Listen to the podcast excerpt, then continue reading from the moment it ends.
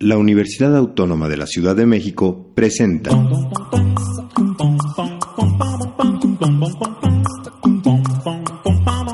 Entre voces, entre voces.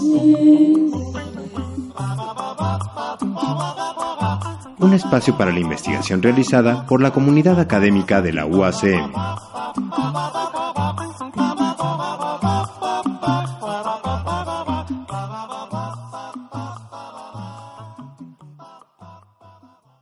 Gusto saludarlos. Soy Marjorie González y les doy la más cordial bienvenida a Entre Voces, un espacio para la divulgación de la ciencia y la tecnología en la Universidad Autónoma de la Ciudad de México. En otras emisiones hemos platicado acerca de la movilidad en las ciudades y cómo esta es una necesidad cotidiana, debiera ser un, derecho y eh, ciertamente es un problema. Eso no se requiere mucha ciencia para, porque lo vivimos cotidianamente, ¿no? Transportarnos en la Ciudad de México, en Monterrey, en Querétaro es realmente caótico.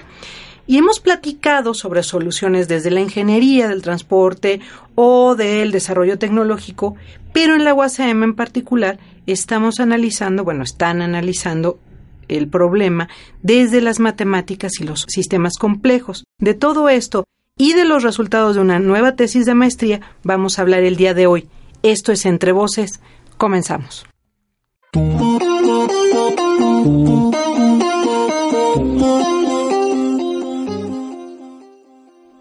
Tengo el gusto de darle la bienvenida a Entre Voces a Alexandra Guzmán Velázquez, quien recientemente obtuvo el título como maestra en Ciencias de la Complejidad. ¿Estoy correcto?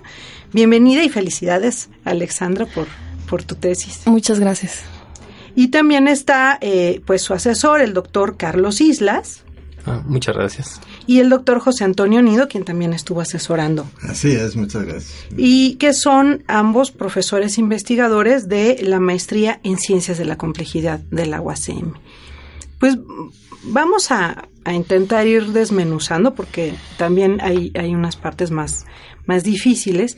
Alexandra, lo que hiciste fue analizar al sistema Metrobús, que es un sistema de transporte rápido, ¿no? Bus Rapid Transport en, en inglés, y lo hiciste desde eh, pen, eh, pensándolo como un sistema complejo y analizando las velocidades en concreto del Exacto. sistema Metrobús.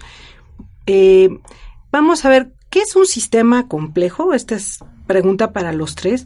¿Y cómo lo diferenciamos de un sistema lineal y de un sistema estocástico? Es uno que funciona al azar, como los volados. Entonces, ¿cuáles son las diferencias? Si, si nos pueden dar ejemplos de la vida cotidiana para los este, mortales que llegamos hasta cálculo 2 y ya de ahí ya no pasamos, por favor. Sí, eh, bueno, eh, un sistema complejo no tiene una definición formal.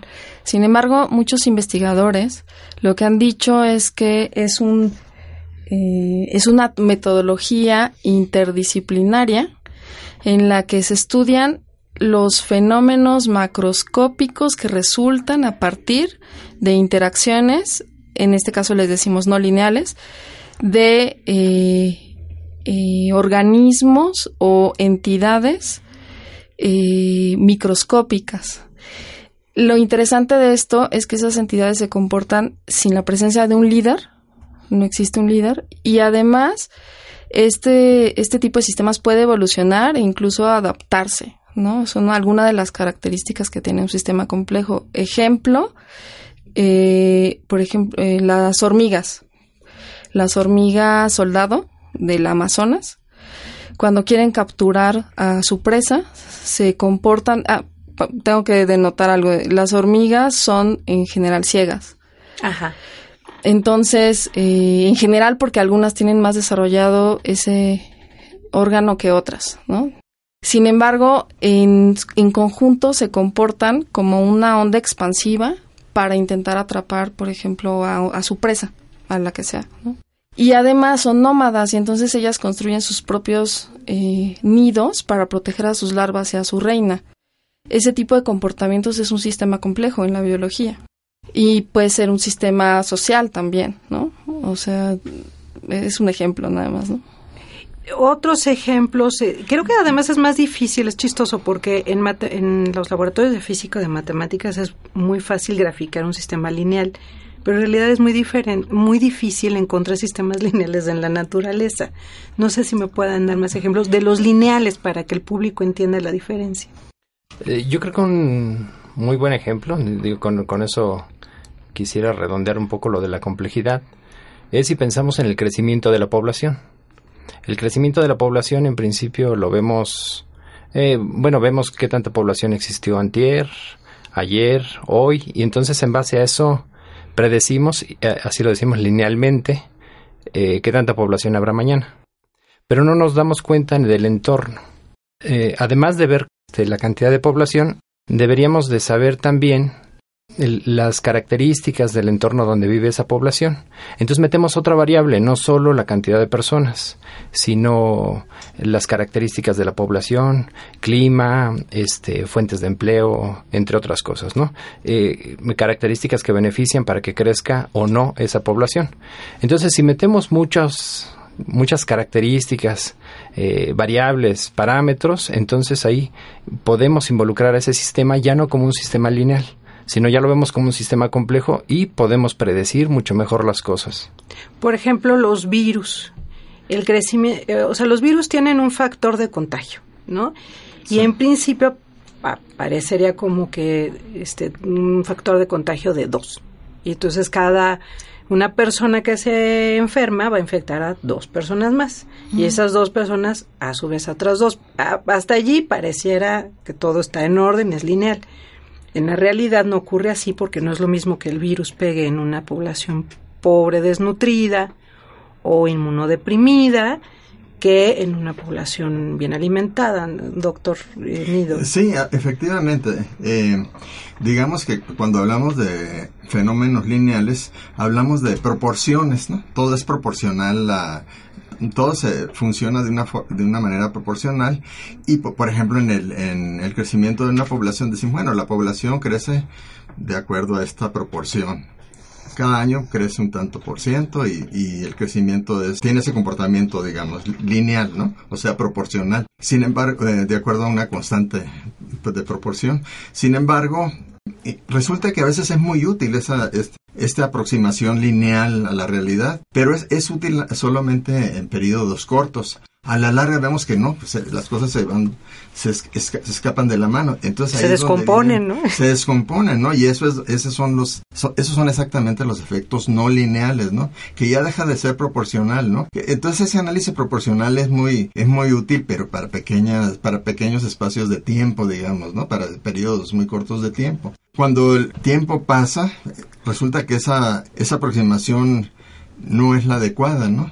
Y entonces por eso se requiere estudiar los fenómenos no lineales. Entonces es un, por supuesto que es técnicamente difícil y hay que abordarlo pues de una manera sistemática, ¿no?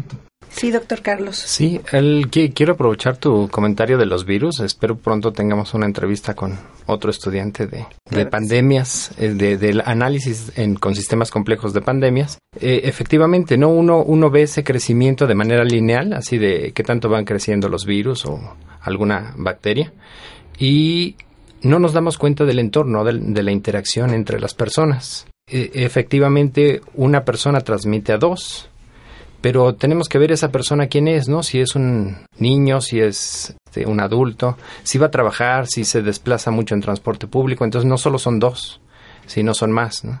Entonces eh, valdría la pena analizar más características de esa persona que, que, que, este, que puede contagiar a dos personas. Hacer ese análisis es verlo desde la complejidad, ¿no? Ver desde más características. Claro, y por ejemplo, en el, en el caso que estudiaste, Alexandra, tomaste el sistema Metrobús. Estos eh, sistemas pues son muy importantes porque han sido una alternativa al transporte. Pero ¿por qué estudiarlos? Y esa fue una de tus preguntas de estudio. ¿Por qué estudiar em, e, este, este sistema desde estos modelos de ciencias de la complejidad, y bueno, pensar que es un sistema complejo y no un sistema al azar era también una de las preguntas. Entonces vamos empezando a, a dilucidar la importancia de estudiar este al Metrobús y luego por qué desde este tipo de análisis. Bueno, primero, ¿por qué un sistema de transporte? ¿no? Un sistema de transporte nos basamos en un artículo que se llama Chaotic Analysis of Traffic Time Series, que es de Sang y Kamae. Son unos chinos, unos investigadores que eh, llegaron a la... Análisis del tráfico como sistemas... Sí, análisis de las series de tiempo de, de series de tiempo. desde el análisis caótico. Ellos lo que hicieron o llegaron a la conclusión fue que los sistemas de transporte eran entidades complejas. ¿Por qué? Y dijeron, ah, bueno, pues los datos de tránsito cambian muy rápido al entrar o salir de una hora de congestión. Es decir, son no lineales.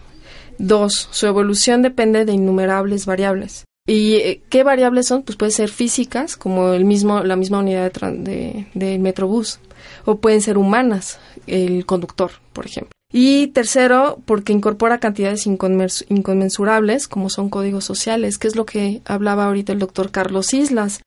Hay unas, hay muchísimas variables cuando uno estudia un fenómeno y nosotros tenemos, como matemáticos, no podemos tomarlas todas cuando estamos analizando un sistema de ecuaciones. Sin embargo, desde el punto de vista de los sistemas complejos, como que uno puede retomar más, eh, incorporar más variables, variables, ¿no?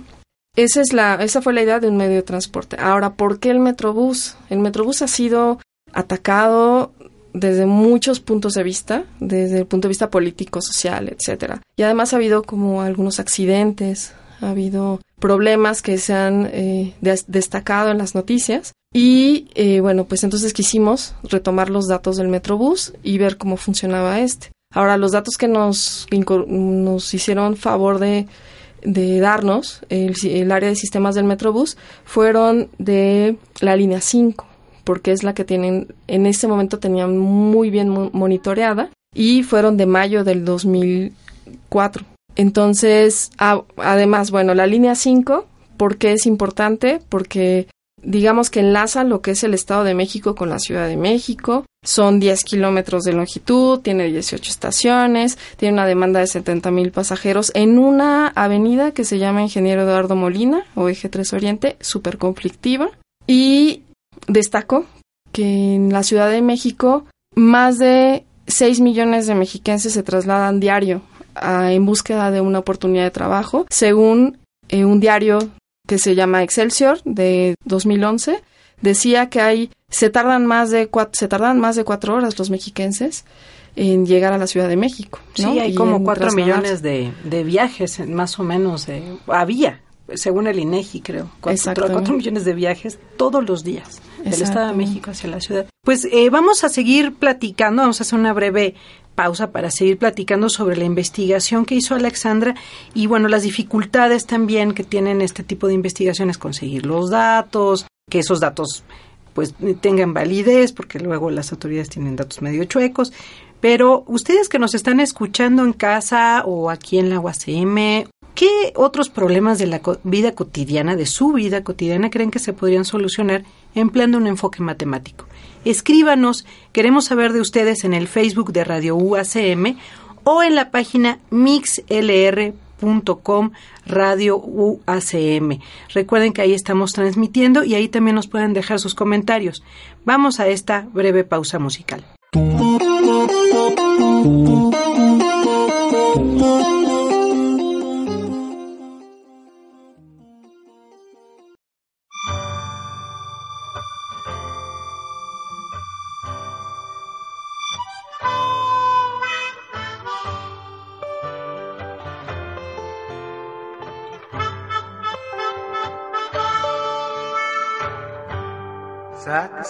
Aquí, señor operador. Este es un secuestro y un manejo el convoy.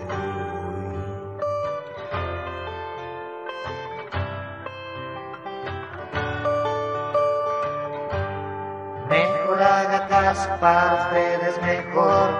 Así es que hágase un lado porque ahí le voy.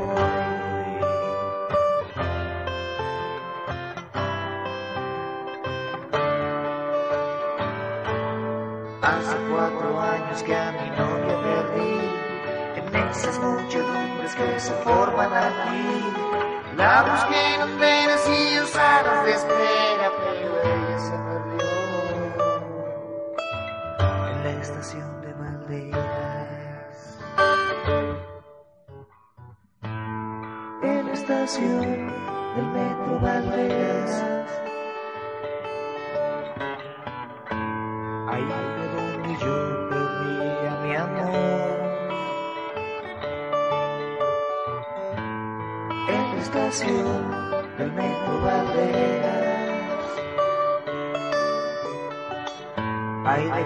dejé embarrar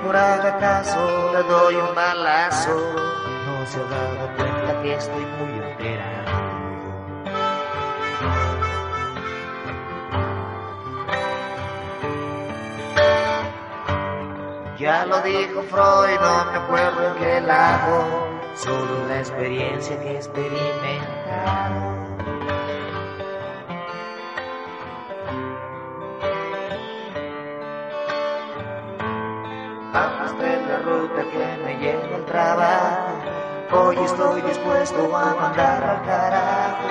Llévame hacia algo hacia donde quieras, pero no me gustes, no por la estación de Valderas. En la estación del metro Valderas. Ahí fue donde yo perdí a mi amor. En la estación del metro Valderas. Ahí dejé mi corazón.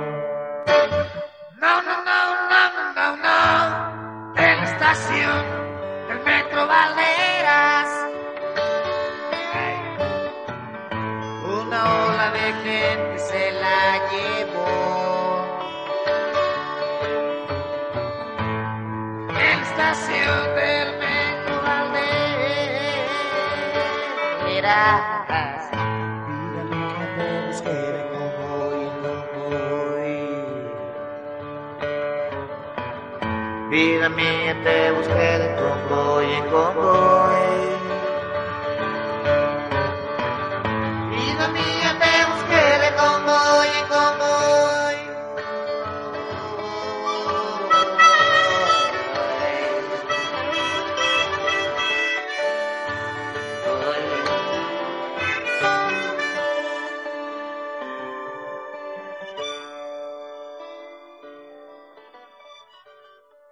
UACM Radio. ¿No, encuentras buenas propuestas en la radio convencional? Aburrido de, las voces de siempre. En Radio UACM te ofrecemos programación diversa en constante renovación. constante renovación. Contenidos musicales, análisis temáticos, entretenimiento e información. Pero sobre todo, Estamos construyendo voces.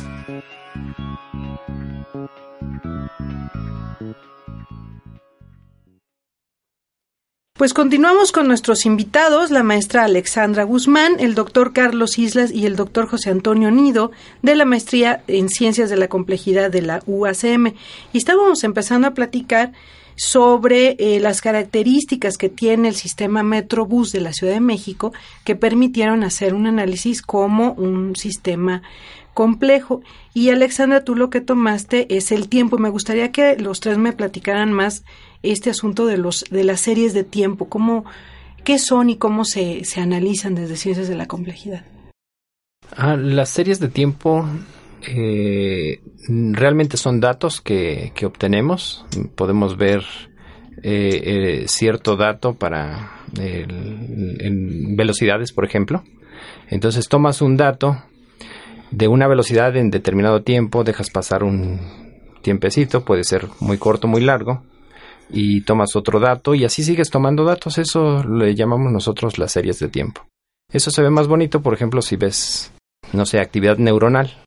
Entonces las actividades neuronales se pueden medir y entonces tomas mucha cantidad de datos. Entonces eso se Depende, ve... ¿no? Porque si estás viendo Televisa igual y no, no hay mucha No actividad hay mucha- neuronal. Bueno, podríamos medir, podríamos tomar datos de ahí también. Este, Sí, algunos no- compararlo ah, contra Canal 11. ¿no? por, Este, por sí. ejemplo, sí.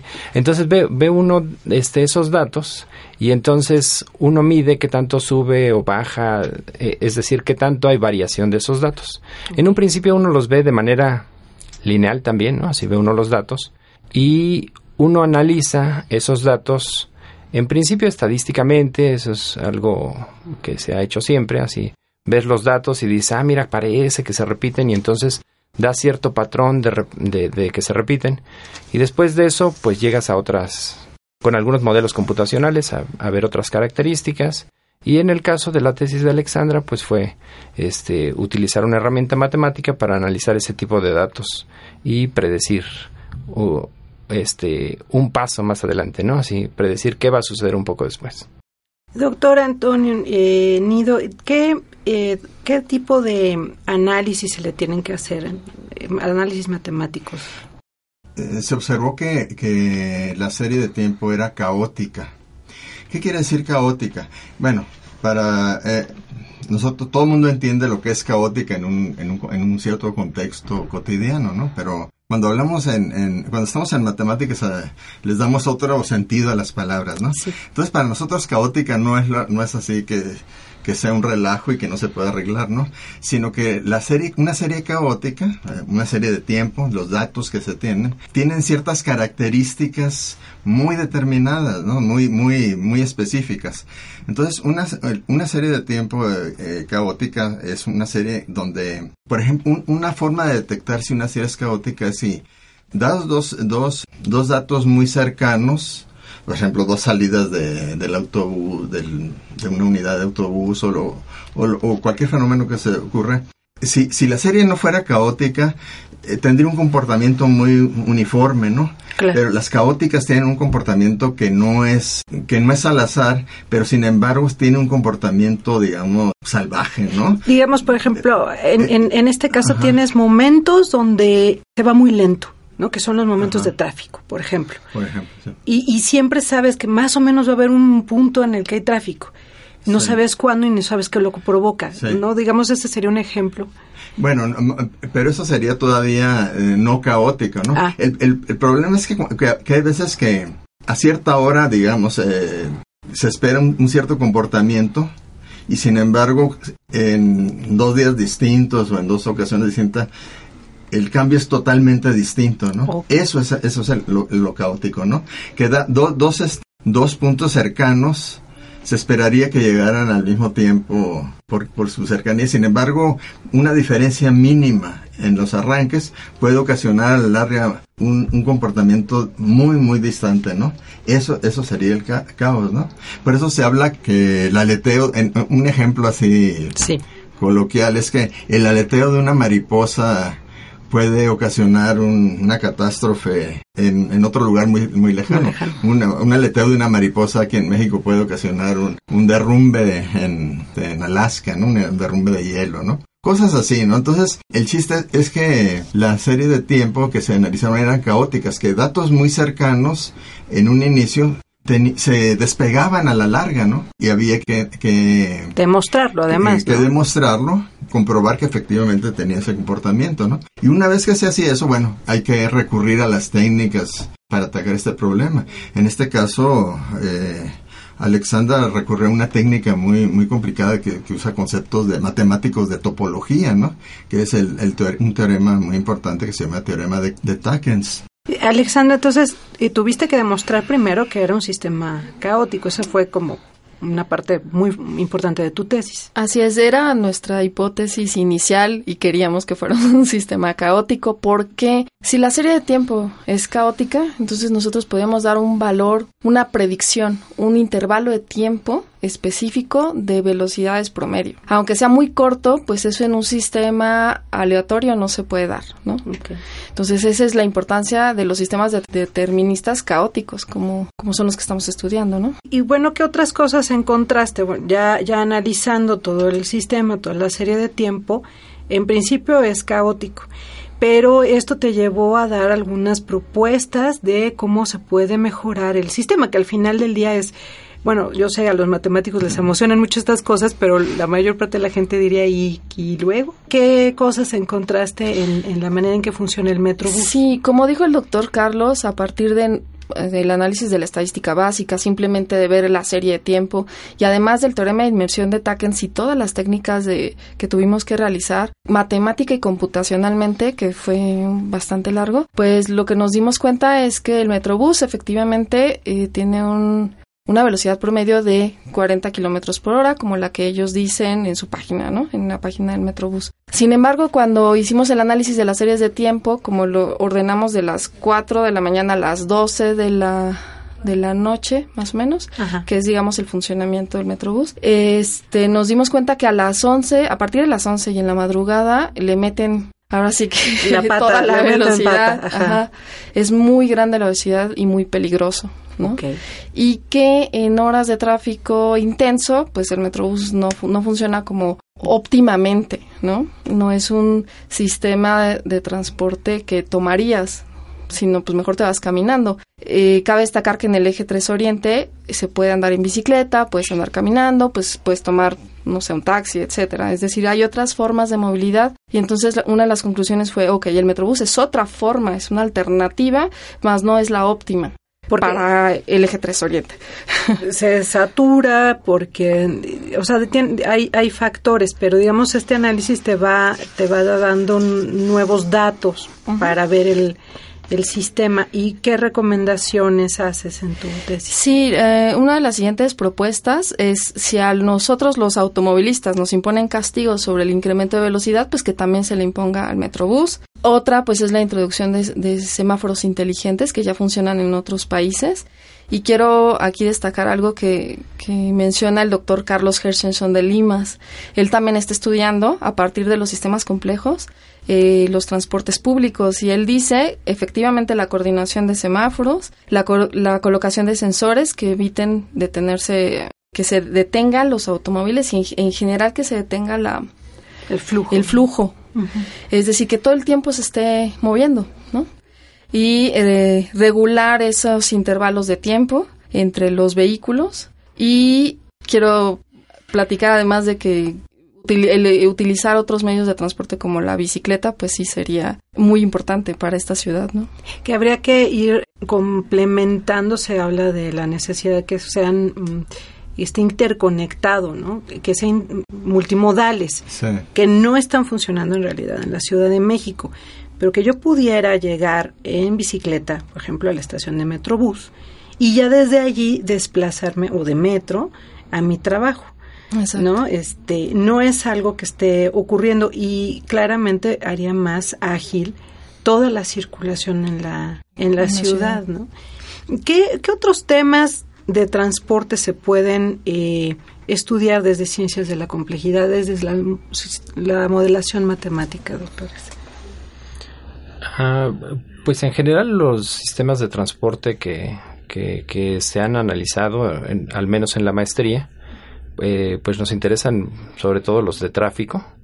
Eh, últimamente hemos visto sistemas de embudo, ¿no? Que conocemos perfectamente bien en, este, en la vida cotidiana. Ahí nos atoramos todos exacto, en los embudos. Exacto. Sí, sí, sí. Eh, pero en general en, eh, al menos con esto que, que, este, que estudió Alexandra, cualquier cosa donde tengamos datos, podríamos al menos dar una predicción.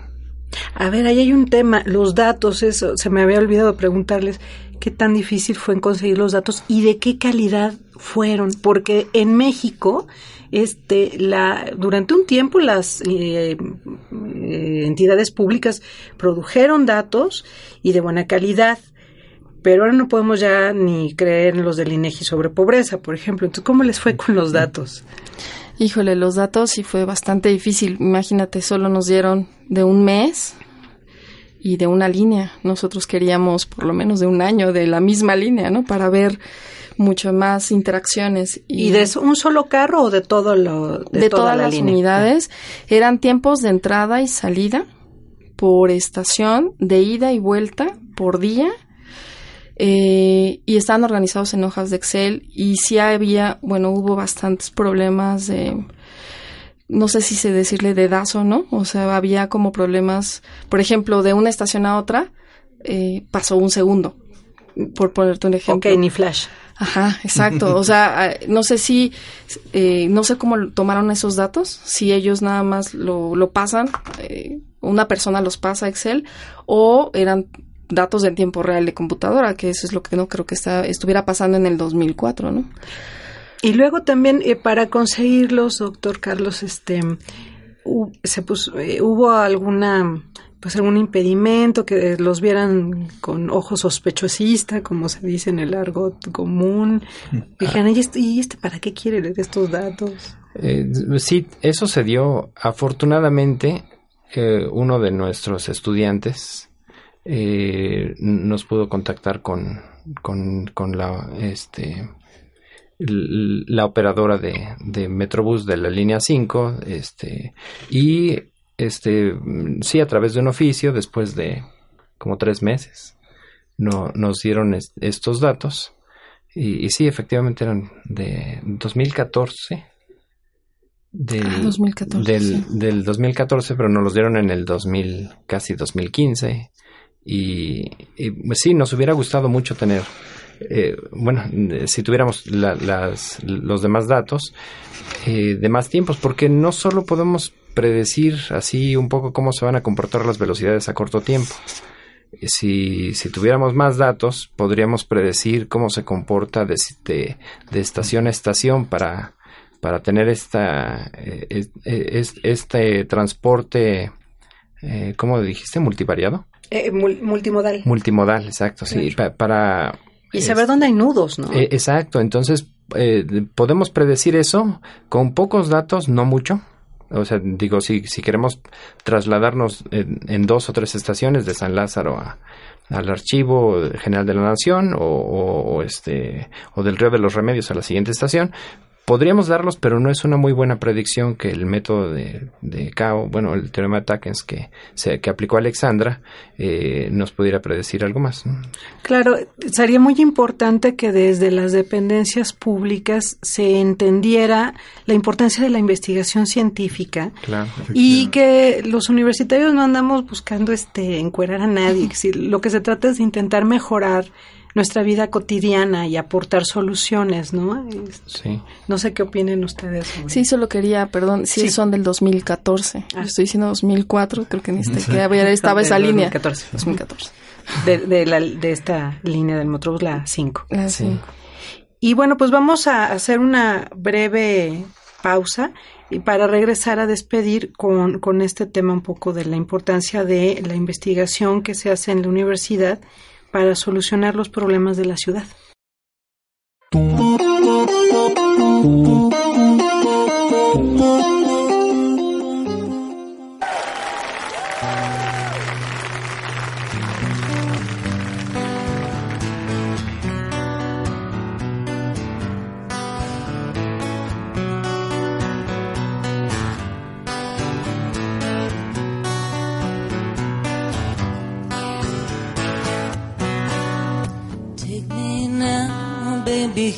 As I am.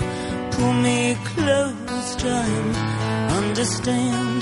Desire is hunger, is the fire I breathe. Love is a banquet on which we feed.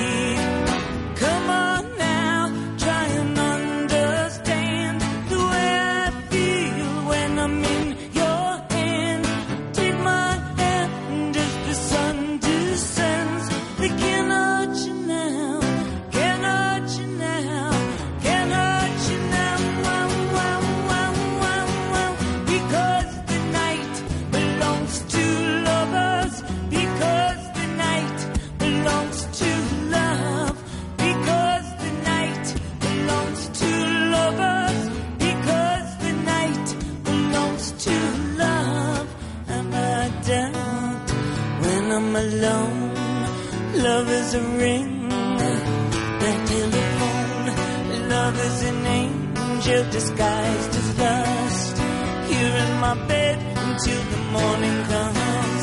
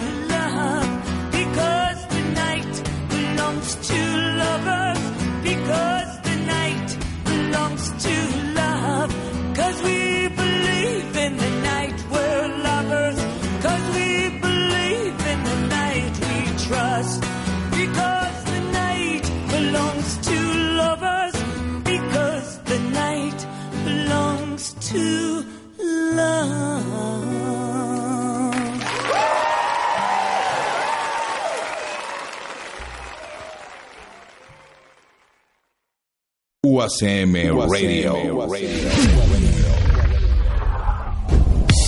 ¿No, encuentras buenas propuestas en la radio convencional? Aburrido de, las voces de siempre. En Radio UACM te ofrecemos programación diversa en constante renovación. constante renovación. Contenidos musicales, análisis temáticos, entretenimiento e información. Pero sobre todo, Estamos construyendo voces. Pues vamos cerrando esta conversación con la maestra Alexandra Guzmán, el doctor Carlos Islas y el doctor José Antonio Nido de la maestría en Ciencias de la Complejidad de la UACM. Me gustaría que me dijeran un poco em, qué otras investigaciones se hacen y, en Ciencias de la Complejidad y cómo estamos en la UACM intentando ayudar a resolver eh, los problemas, eh, pues múltiples problemas que tiene la Ciudad de México. ¿Qué aportaciones estamos haciendo desde la universidad? Creo que la una, aportación a mí que se me hace fundamental es eh, que a partir de la tesis de, Alexandra se, se puede utilizar su modelo para para otras investigaciones afines, ¿verdad? Para empezar sobre, para abundar más sobre la problemas de transporte, problemas de logística. Y, y entonces, eh, para mí, el, el, modelo de Alexandra, eh, además de, resolver, de dar soluciones prácticas a una situación particular, puede servir como un modelo universal para resolver problemas más grandes y modificar el modelo y, y, e investigar más, ¿verdad? Sobre, sobre este problema que es tan amplio, ¿no? Eh, pero aparte de esto, pues también se, se realizan problemas, se, estudian problemas de economía, ¿no? De, de, de flujo de, de mercancías y eh, estudios de mercado. Entonces, más o menos, esos son, son algunos de los trabajos que, que venimos realizando, ¿no? Eh, pero otro problema tiene que ver con problemas de, de redes de comunicación. Ok. Ese es un problema muy importante que también este, es un problema que se está trabajando en la actualidad y generalmente son problemas de tipo, bueno, nosotros nos hemos enfocado más en problemas de tipo social, social en el sentido de que tienen un efecto En las comunidades. En las, en las comunidades. Ahora, eh, eh, cabe aclarar que, que la ciencia no, no es una varita mágica que ofrezca soluciones rápidas, ¿no? Pero sí soluciones firmes y que, en un, en, y que pueden ir construyendo eh, una cultura en la sociedad para abordar los problemas de una manera científica. E- Entonces yo creo que esa es eh, una nuestra contribución, ¿verdad? Bueno, bueno, lo que, que esperamos que sea nuestra contribución, que tenga una, un efecto no solo a mediano, sino a largo plazo, ¿no? Y, y no sé, ¿verdad? Tal vez Carlos te, te tenga... de otros temas, otros nos temas, decía de epidemiológicos. Sí, sí, sí. El, a, a nosotros, yo creo que particularmente a- al, al, este, al grupo con el que trabajamos en la maestría en ciencias de la complejidad, nos ha interesado también no quedarnos con una visión miope de hacer investigación para algo que sirva en este sexenio. Claro. O sea, a largo nosotros- plazo. Sí, sí, nosotros nos gustaría, eh, bueno, nosotros estamos haciendo investigación de crear nuevos atractores, por ejemplo. A lo mejor ahorita no sirven a corto plazo, pero, pero con la investigación que se está haciendo, este, deberían de existir modelos eh, sociales, biológicos, económicos que, que estén bien caracterizados con los atractores que ahorita estamos descubriendo con matemáticas puras. Eh, además de eso, por, este, por supuesto, tenemos eh, con estudiantes trabajando temas económicos en, en particular, de epidemias, este, describir eh, con ecuaciones en diferencias eh, cómo son las interacciones entre eh, los que pueden contagiar. Este, hay, hay modelos muy específicos de epidemias, de eh, algunos eh, de Dorigati, que son bien conocidos, que, describen cómo son las epidemias. Nosotros los tratamos de atacar desde otro punto de vista y con los estudiantes hemos trabajado en ellos. Claro, en la Universidad Autónoma de la Ciudad de México se está haciendo investigación básica y aplicada, ambas cosas, y las dos son igualmente importantes. Alexandra, para cerrar, me gustaría que despidiéramos esta emisión, que le dieras un mensaje sobre todo a las chicas, a las jóvenes, para que le entren a las matemáticas, porque luego no nos, no nos este, animan a que le entremos a las matemáticas. A mí me gusta muchísimo que estés aquí, que seas una chica joven que está metida en, en temas matemáticos. ¿Qué les dices? Pues que no se rindan, que no, no le hagan caso a las personas que les digan que no pueden. Yo en un principio siempre dije que quería ser científica y se rieron de mí de chiquita. este, eh, sí, eh, pero eso, eso suele suceder, que no se rindan, que, que si les gusta, eh, se acerquen a las instituciones. Ahorita la universidad está abierta al, a la universidad, la UACM, la universidad, la UNAM, la UAM, las que sea, cualquier pública, por lo menos que yo sepa, está abierta a recibir a los jóvenes que estén interesados en, en hacer investigación, no solo en matemáticas, física, biología, etcétera, ¿no? Ese sería como, como Pues que no se rindan. Sí. Ese es el mensaje de Alexandra. Nos da muchísimo gusto que hayan estado. Les agradezco mucho su presencia, la maestra Alexandra Guzmán, al doctor Carlos Islas y al doctor José Antonio Nido de la maestría en Ciencias de la Complejidad de la UACM. Y a ustedes que nos escuchan en casa, los invitamos a que se den una vuelta por la página. Eh, la maestría se abre cada año. Este, que ingresen, no le tengan miedo a las matemáticas, sobre todo los las y los ingenieros, vénganse para acá, hagan investigación en ciencias de la complejidad. Quiero agradecerle el trabajo en los controles de César y de Ernesto. Muchas gracias por estar aquí, chicos. Esto fue Entre Voces, una producción de la Coordinación de Comunicación de la UACM. Hasta la próxima. Esto fue